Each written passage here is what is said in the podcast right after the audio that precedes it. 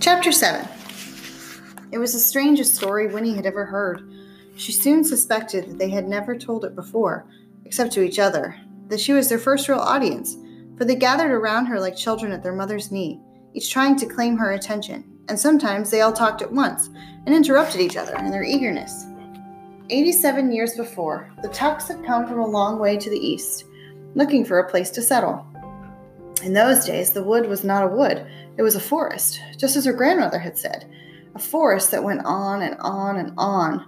They had thought they would start a farm, and as soon as they come to the end of the trees, but the trees never seemed to end.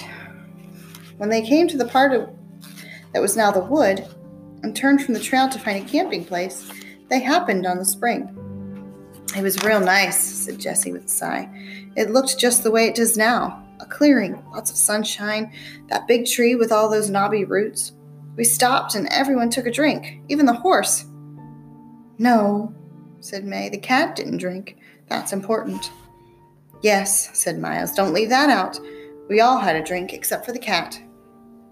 Well, anyway, Jesse went on, the water tasted sort of strange, but we camped there overnight, and Pa carved a T on the tree trunk to mark we'd been there, and then we went on. They had come out of the forest at last, many miles from the west, had, find, had found a thinly populated valley and started their farm. We put up a house for Ma and Pa, said Miles, and a little shack for Jesse and me. We figured we'd be starting families of our own pretty soon and would want our own houses. That was the first time we figured out there was something peculiar, said Mae. Jesse fell out of a tree. It was way up in the middle, Jesse interrupted, trying to saw off some of the big branches before we cut her down. I lost my balance and I fell. He landed plumb on his head, said Mae with a shudder. We thought for sure he'd broke his neck, but come to find out, it didn't hurt him a bit. Not long after, Miles went on, some hunters came by day one day at sunset. The horse was out grazing by some trees and they shot him. Mistook him for a deer, they said. Can you fancy that? But the thing is, they didn't kill him. The bullet went right through him and didn't even leave a mark. Then Pa got snake bite, and Jesse ate the poisoned toadstools. And I cut myself, said Mae. Remember slicing bread? But it was the passage of time that worried them most. They had worked the farm, settled down, made friends, and after 10 years, then 20, they had to face the fact that there was something terribly wrong. None of them was getting any older. I was more than 40 by then, Miles said sadly. I was married, I had two children, but from the look of me, I was still 22. My wife, she finally made up her mind I'd sold my soul to the devil. She left me, she went away, and she took the children with her. I'm glad I never got married, Jesse put in. It was the same with our friends, said Mae. They come to pull back from us. There was talk about witchcraft, black magic. Well, you can't hardly blame them, but finally we had to leave the farm. We didn't know where to go. We started back the way we come, just wandering. We was like gypsies. When we got this far, it changed, of course. A lot of the trees were gone. There were people, and Treegap was a new village. The road was here, but in those days it was mostly a cow path. We went on into it Was left to the wood to make a camp, and when we got to the clearing in the tree and the spring, it remembered it from before. It hadn't changed, no more than we had, said Miles, and that was how we found out. Pa carved a T on the tree, remember, twenty years before? But the T was just where it had been when he'd done it. That tree had grown out one whit. At all that time, it was exactly the same and the T he'd carved was as fresh as if he'd just been there. Then they had remembered drinking the water, they and the horse, but not the cat. The cat had lived a long, happy life on the farm, but had died some ten years before, so they decided at last that their source of changelessness was the spring. When he'd come to the conclusion, Mae went on, Tuck said, That's my husband, Angus Tuck. He said he had to be sure once and for all. He took his shotgun and pointed it at himself the best way he could. And before we could stop him, he pulled the trigger. There was a long pause. Mae's fingers laced together in her lap, twisted with the tension of remembering. At last she said, The shot knocked him down, went into his heart. It had to. the way he aimed, and right on through him. It scarcely even left a mark, just like, you know, like you shot a bullet through water. And he was just the same as he'd never done it. After that, we went sort of crazy, Jesse said, grinning at the memory. Heck, we was going to live forever. Can you picture what it felt like to find that out? But then we sat down and talked it over, said Miles. We're still talking it over, Jesse added. We figured it'd be very bad if everyone knew knowed about the spring, said Mae. We begun to see what it could mean. She peered at Winnie. Do you understand, child? That water, it stops you right where you are. If you had a drink of it today, you'd stay a little girl forever. You'd never grow up. Not ever. We don't know how it works, or even why, said Miles. Pa thinks it's something left over from, well, from some other plan for the way the world should be, said Jesse. Some plan that didn't work out too good. And so everything was changed. Except that the spring was passed over. Somehow or other. Maybe he's right, I don't know. But you see, Winnie Foster, when I told you before I'm 104 years old, I was telling the truth. But I'm only 17, really. And so far as I know, I'll stay 17 till the end of the world.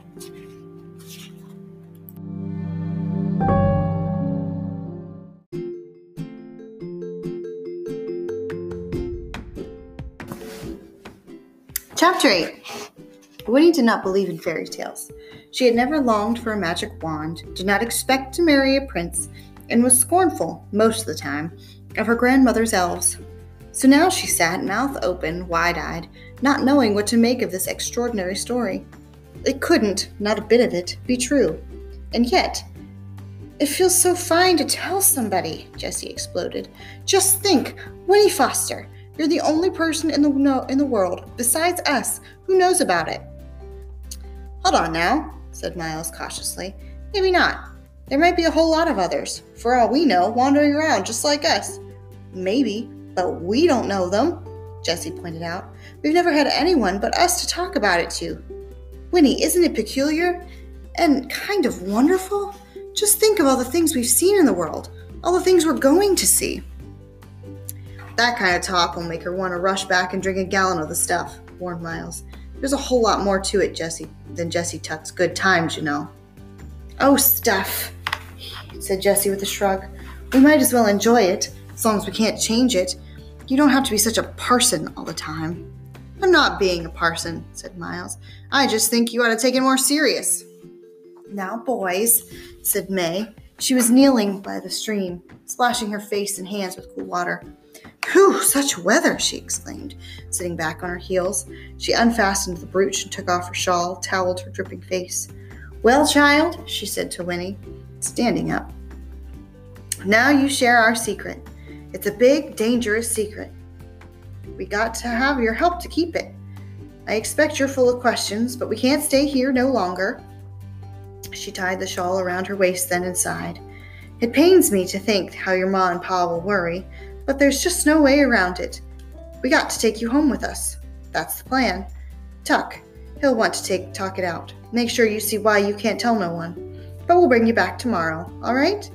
And all three of them looked at her hopefully. All right, said Winnie, for she decided there wasn't any choice. She would have to go. They would probably make her go. Anyway, no matter what she said, but she felt there was nothing to be afraid of. Not really, for they seemed gentle. Gentle and in a strange way, childlike. They made her feel old, and the way they spoke to her, the way they looked at her, made her feel special, important. It was a warm, spreading feeling, entirely new. She liked it, and in spite of their story, she liked them too, especially Jesse. But it was Miles who took her hand and said, It's really fine if you have to have you along, even if it's only for a day or two. Then Jesse gave a great whoop and leaped into the stream, splashing mightily.